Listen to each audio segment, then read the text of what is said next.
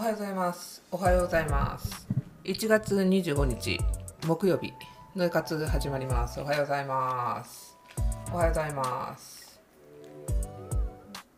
あの昨日の夜にね、えっ、と書き上げたんですけど、体内記憶についてね、あの今もちょっと直木マンであの信美さんっていう絵本作家さんですか？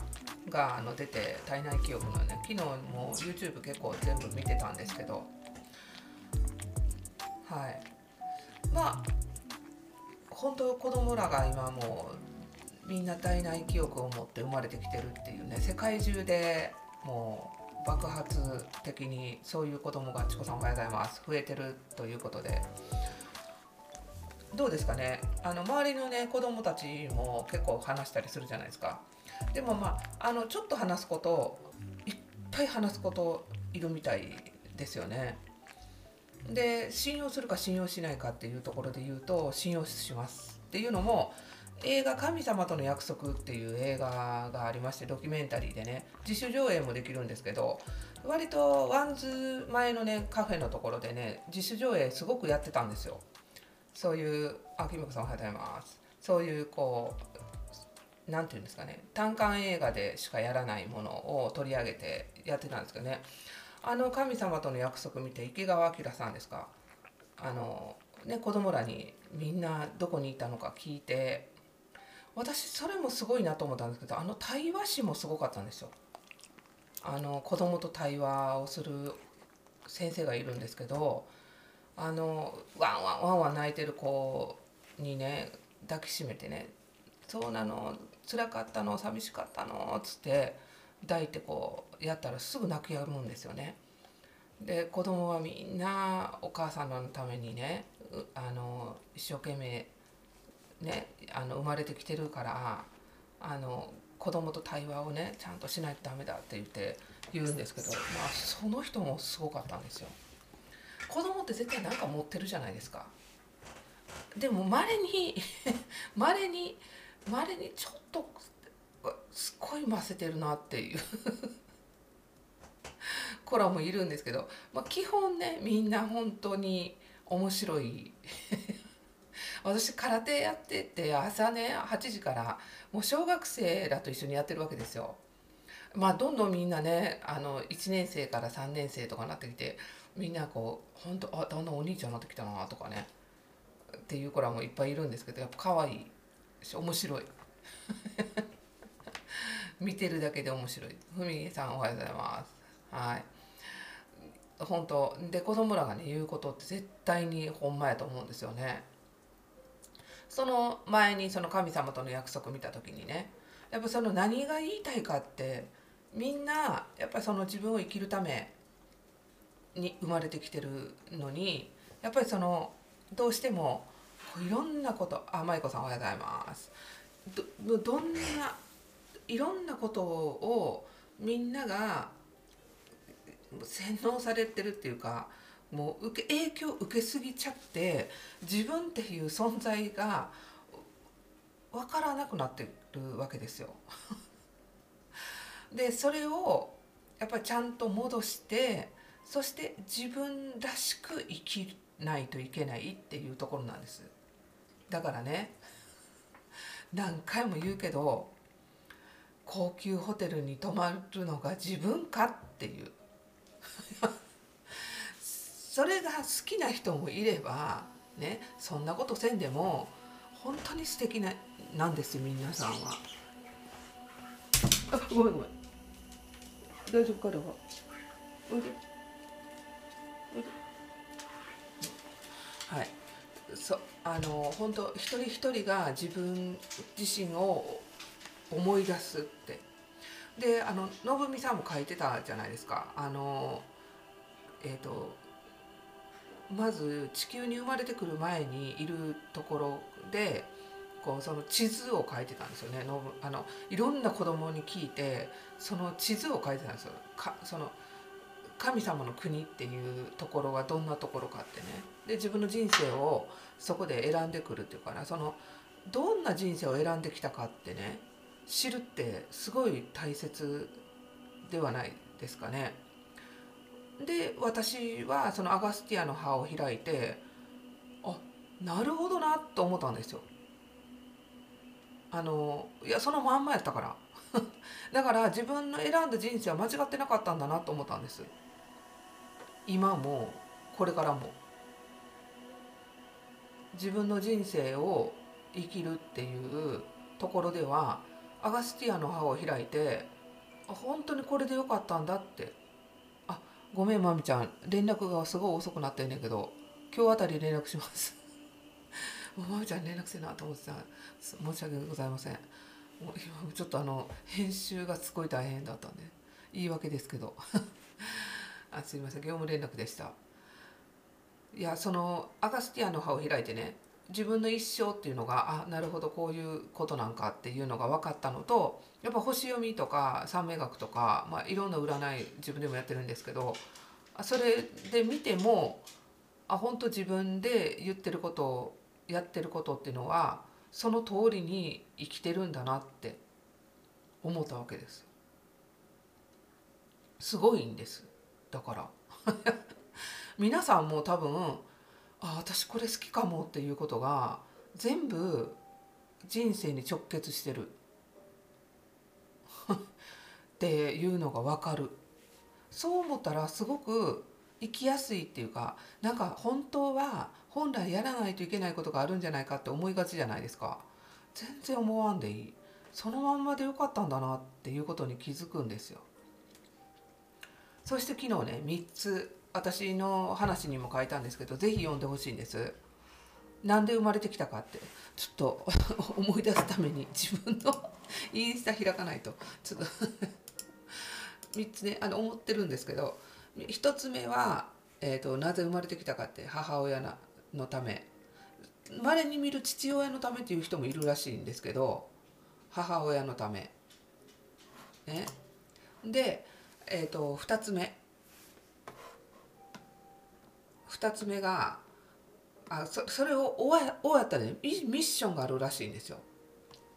母親の喜んでる姿を見たくて生まれてきたっていうんですよね。ね。で幸せにするために望んで生まれてきたって。でこれこれで2つ目がそれを経てです自己肯定感を高めることらしいんですよ。自己肯定感を高め自分を生きるっていうことに持っていくために生まれてきてるどうですか自己肯定感やっぱみんないやしーちゃんと話しててもそうなんかって思ったぐらいやっぱりどんな人でも自己肯定感っていうのは低くいるんですよ。それはしょうがないです。もう生まれてきてこのこの方そういうふうに教育されてましたから自己肯定感を高めろっていうなんかお前はあれが足らんこれが足らんね勉強せなあかんね常識がないとあかんなんとかがないとあかんなんとかがないとあかんってあかんあかんで生まれてきた我々がいきなり私はいいって 思えって難しい。けどそれをやらなあかん。自己肯定。ね。あの恵子さんね。傾聴セミナー。本当自己肯定感を与えな面白かった？まだまだおもろいんよ。ありがとうりえちゃん。まだまだおもろいからちょっと待ってて。もう来月なんて立て続けやねんけど嬉しい。ああれはリスク買っていいかな、うん、いやいやほんとね。自己肯定感を高めるってすっごい大切じゃないですか。だから大切になってるわけですよ。だからみんなが自己肯定感を高めるっていうことに専念しないといけないなと思って今1月それがね本当に自愛することなんですよ。だから1月からの頭からずっとハビタの方でね自分を自分我はっつって私は愛と光と感謝とか愛と光と笑いです。私はって唱えるんですよ。私は愛と光と今日はずっと思ってた笑いですって。私はみんなに笑顔を届ける。私は愛と光と笑いですってずっと言 言ってたらほわほわしてきて自分で。楽しいじゃないですかその方が。忍耐ですはちょっと無理ですね。なんかもう絶対口にも出したくない。だってずっと我慢してたから。いやいや私は愛と光と笑いでいいかなと思って。あよかった恵子さん。笑い声大好きですってありがとうございます。そうですよ。私は愛と光と笑いでいいんです。うんうん。まあそうやってね自分をね自愛していく。自己肯定感をほんと高める。私はこれでいいんだって。何か言われてもそうやなそういうこともあるよね。でも私大丈夫って思う。まあ前のねヨガの時にこうあのノエさんちょっとねあのじょなえ何肋骨がちょっと開いてるからこう締めてやらないとこういうヨガのとこ良くないってパッて言われたんですけど言われた瞬間にえやっぱ良くないかなと思ったけどでも私がいいと思ってるから大丈夫。って思い直す。言い直す。で昨日はすっごいパッてまた不安になったんですよ。うわどうしようって。そういう不安なことって上がってくるんですよね。こうパーってこうなんかあの過去の写真とか上がってくるんですよ。うわこれ連絡せなあかんねんな。嫌やのになと思ったけど一応連絡して。連絡した後にラファエル見て「ラファエルやった。すごい。あれがもう全部売れた。めっちゃ嬉しい。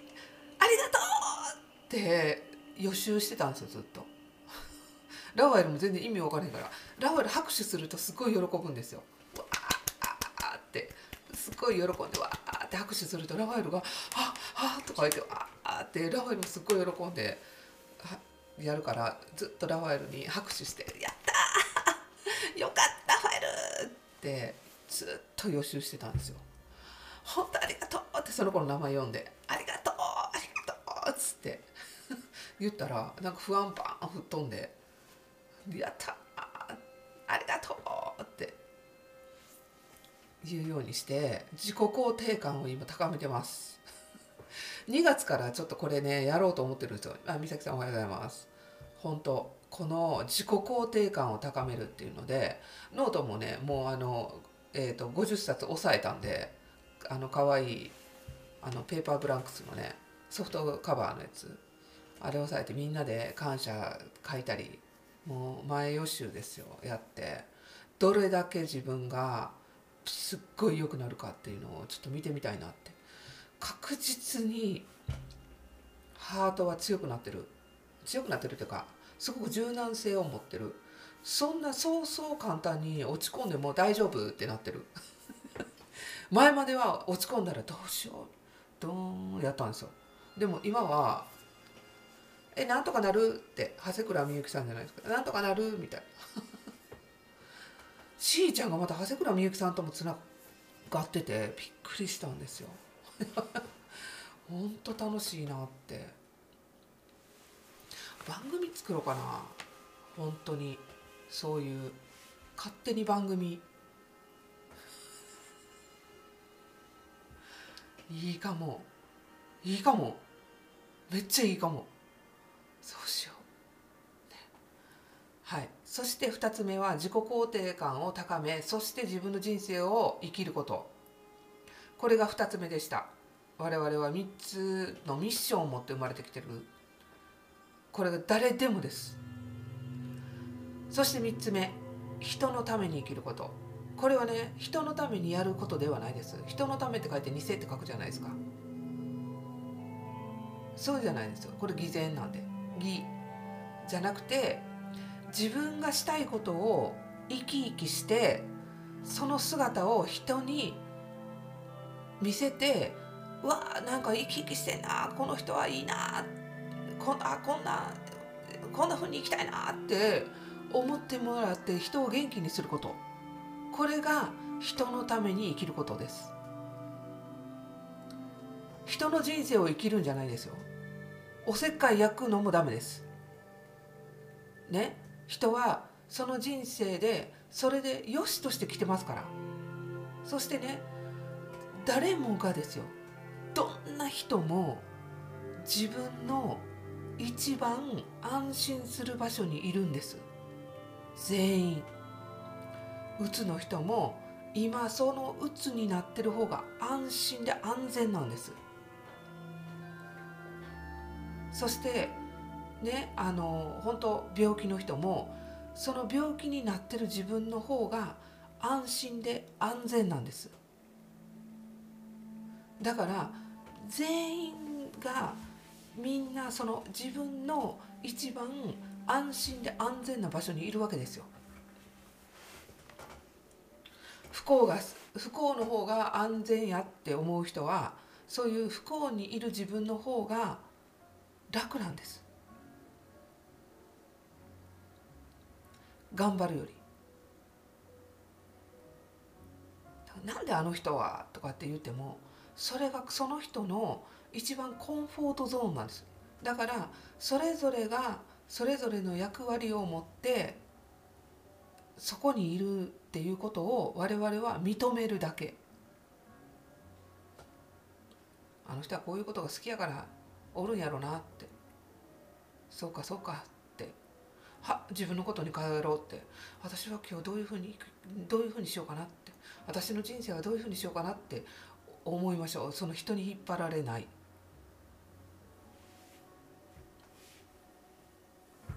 あそれぞれがそれぞれの安寧な場所コンフォートゾーンにいるんですよ。変えたかったら自分でやるから。変えたかったら自力になる。絶対にそこに力注いでダメです。もっとあかんことに。それよりその人が治ってることを想像してあげた方がいいですよね。病気の人ででも病気が病気がっつってその病気が治ったらこれしようあれしようって言いながら治ってもやらない人もいっぱいいます。また病気になるみたいな。でもそれを気づかせられてるその瞬間なんですよね。だから人のために生きるってね違うことなんですよ。その病気の人を治してやるみたいなねそういうのじゃないんですよね。そっと寄り添う。治る気がなかったら治らなくていいんじゃないですかって。本当。まあうちは私はほら性格がきついんでうち親戚とかねあの連絡が来てなんかこう病気やねんとか言ったら「え治りたいの？治りたくないの？どっち?」っつって。聞くんですよ。え？ってなるんですけどね。治りたいの治りたくないのどっち？って言って「いやそれは治りたいけど」って「いや治りたかったらこれとこれとこれとこれやってくれる」っつって「治りたくなかったら先生の言うこと聞いて」っつって。いやほんまって言うんですよ。ほんじゃなんかキーってなりながら。でもやってますよね。今うちのおばもあの病気とあれなんですけど絶対にビタミン注射はやり続けてって言ってやったらすっごい楽になってるんですよ。本当体力がなくなっちゃうんで。抗がん剤で死ぬ人いないんですよね。あの本当併発してあのそれが悪くなっちゃうんで。一旦体の中の菌全部なくなったらどうなります？他からの攻撃が来たらそれに蝕まれてしまうんです、うん、だからあのやっぱりその免疫免疫を取り戻さないといけないですよね。体の細胞全ての。なんかしっかりね発酵したものを食べね菌を味方につけて体を治さないといけない、ね、そういう本当にもう自分のコンフォートゾーンにいるなと思ったら人がもうじゃあもう何にも言えなくなるんですよ。本当に助けてほしい人って絶対に助けてって言ってくるから。その時に助ければいいんです。でも助けすぎたらはダメです。自力がなくなっちゃうんで。あの私の友達でね本当に素晴らしい友達がいるんですけどみんな素晴らしいですけど 一応もっと素晴らしい友達がいて今私あのえっ、とどこやったかな？今はえっ、とドミニカ共和国じゃないな？キューバじゃないな、えーキューバもいたな？あキューバにもあるか？お店が。もともとパリのねタイタイマッサージで出会ってそのマッサージ師やったんですよね。大人気で。ゴッドハンドなんですよ。本当に。で旦那さんがフランス人で。で2人で旅行するのが好きで世界中回ってて。で、えー、とマチュピチュに行ったんです。ペルーに行ってでペルーに住んででタイマッサージのサロン開いてでそこから、えー、とキューバに行ったんかな。キューバに行って今は、えー、とそあっちの南米の方に、えー、とサロンを開いてるんですけどで彼女娘がいてでその娘が日本が好きでねあのアニメが好きで今日本に住んでるんですよ。高校生なんかな？もう彼氏もいて大学生の彼氏かなんかいて。でそのね娘の育て方がねすごいんですよ。みんなが iPhone 持ちたいとするじゃないですか。で娘は iPhone が欲しいって言ったらで iPhone の値段を調べてこいっつって。で調べてきてで iPhone がもう今むちゃくちゃ高いんですよ。10万円とかするじゃないですか。で Android とかもう全部調べさせてで比較するんですよね。プライスを。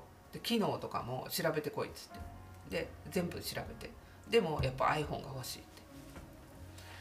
お母さんはこのアンドアンドロイドのが安いんで半額ぐらいで。お母さんとお父さんはこの半額を出してあげるって。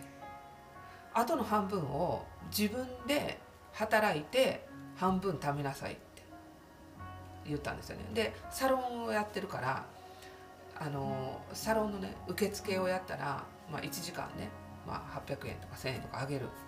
だから受付をやりますって言って。ほんと一生懸命受付やって予約表を教えてもらったりしてもう見事に電話の応対も全部やって。それで稼いで自分でかそのお給料とお父さんとお母さんのヘルプで渡して iPhone 買いに行く。そういうことを半分ちゃんと調べさせてでなんで欲しいのかってその機能はどうなのかって全部娘にリサーチさせてサポートしてるんですよね。すごいなと思ってその話聞いて。さすがレヌーって言うんですけどさすがレヌーすごいなっつって。そんなの当たり前よっつって。で今度日本に来たいって言った。で留学費用も結構かかるじゃないですか。で旦那と相談して留学費用全部持つって。でもお小遣いは出さないわよって。だってお父さんとお母さんは、まあ、多分留学するの200万かももっとするんですけどなんかね？するけどあのそのあと生活生活っていうかホームステイしてるんですけどホームステイ代とか。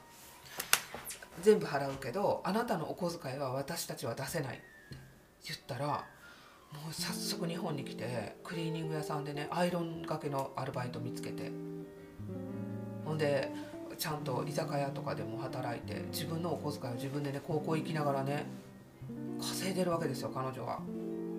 今の日本語ペラペラでで大学生の彼氏ができてむちゃくちゃ賢いんですよ。でもうちっちゃい時から何を買うかってねあれが欲しいって言ったらねなんで欲しいか言わせてきたって言ってた。これは何で欲しいのかって。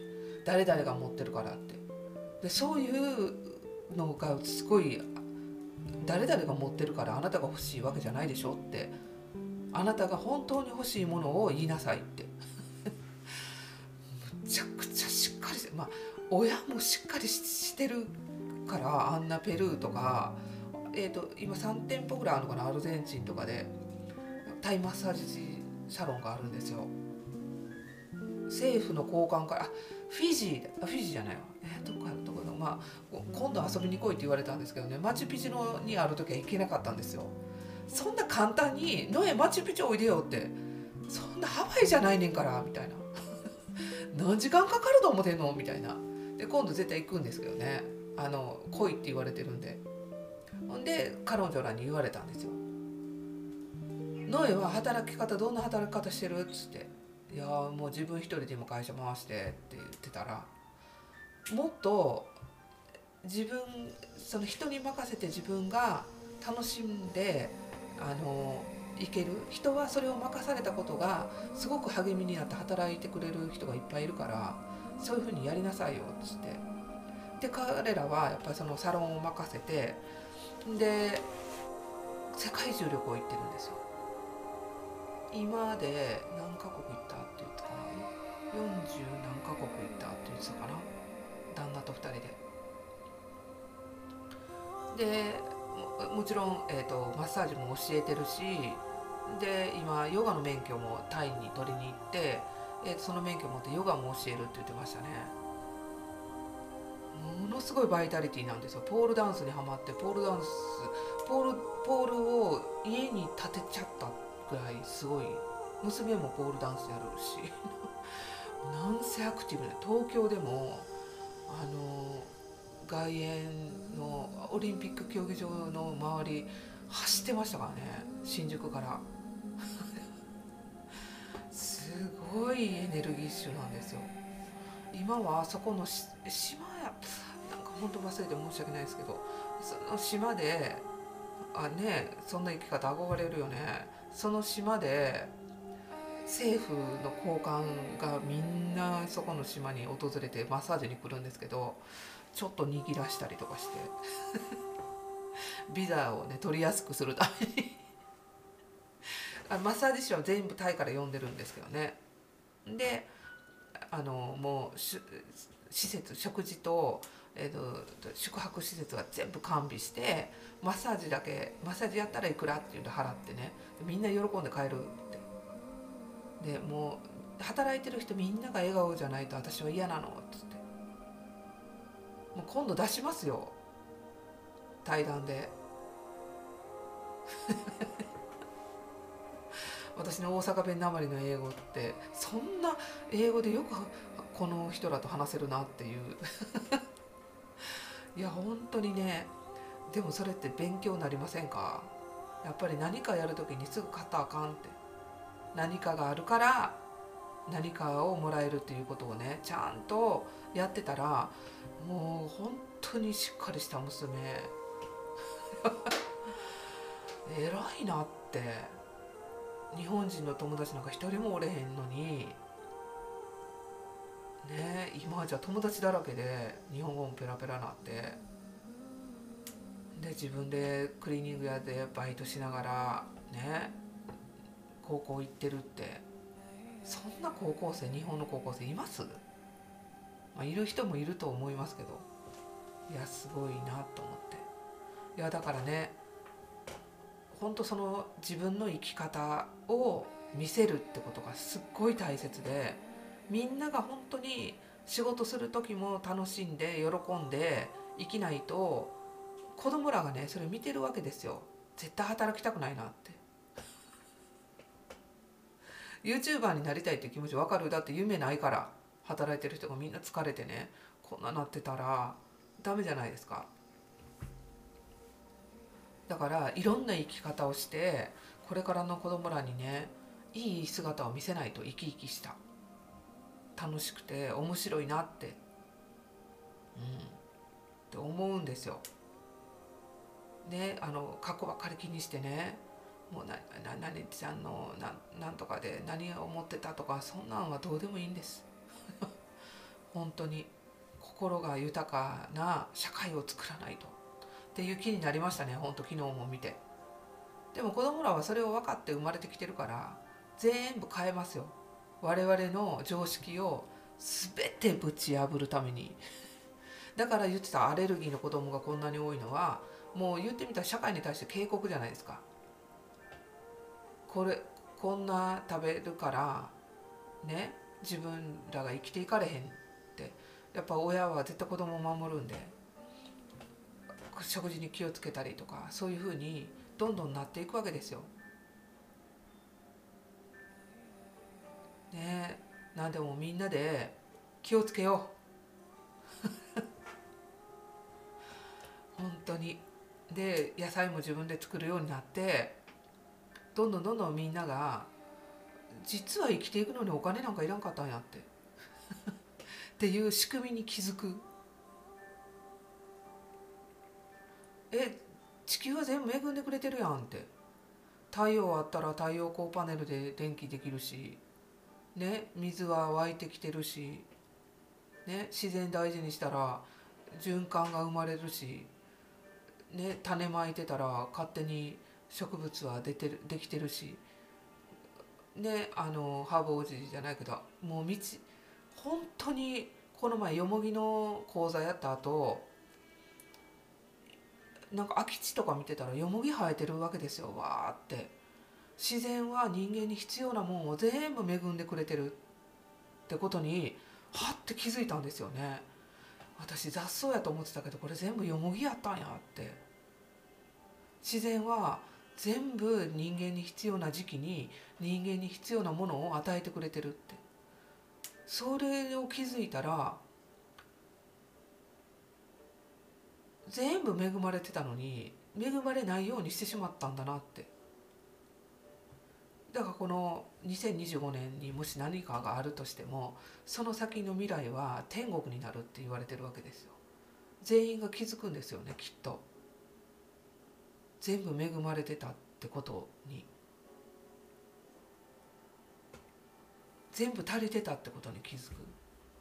でもそんな先のことで何かあった後に気づくの遅いから今から気づけばいいんですよ。私って最高だって。かもう出会う人出会う人にいいことしか言わんとこうと思って。最高ですね。つって昨日もあのヨガ行ってたんですけど。あのこうヨガのストレッチとかねやりながらね。あのその人に「すごいですね」とか「美しいですね」って言って声をかけるんですよ。ほんだらもっと頑張ってやるからそういうふうにやろうって。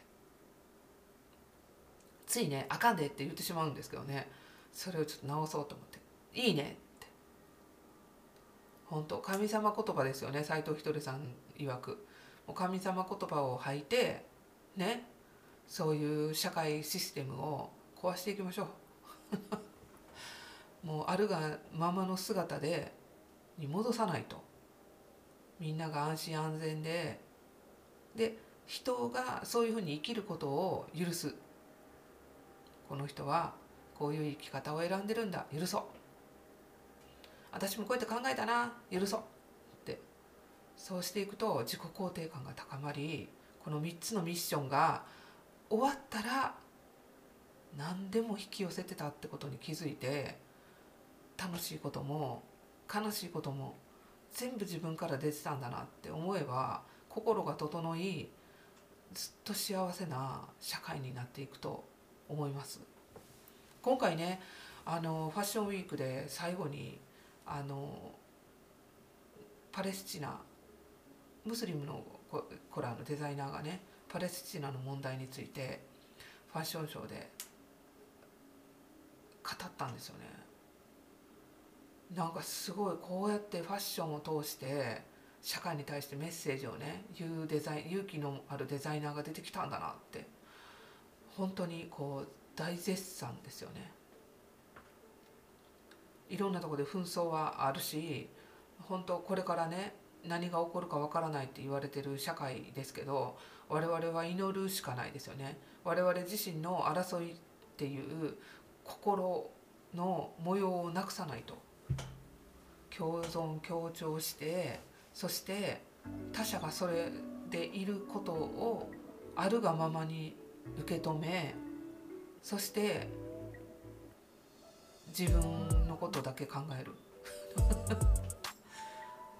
そのかそういうなんていうんですかね。セルフィッシュって自分勝手に考えるんじゃなくて自分のことをまず一番に考えてあげる。それがすごい大事。私は何が食べたいかな。今日は一日どんな一日にするかな。ああこういうふうにしようかなって。今日は楽しくこうやって生きようかなって。想像していく。それが積み重なって人生が人生っていうね道になっていくんだなって。なんか知らんけど今日は悟り みたいな朝ライブになってしまったんですけど。ということで皆さん私の話にもっと詳細を書いてるんで是非聞いてみてください。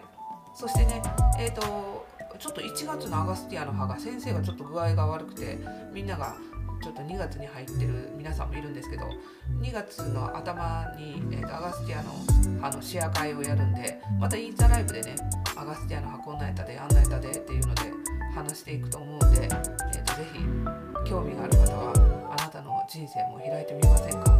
そしてバイオグラフの方もやるんではい。よろしくお願いします。それでは皆さん良い一日をお過ごしください。Have a nice day 良い一日をお過ごしください。ありがとうございました。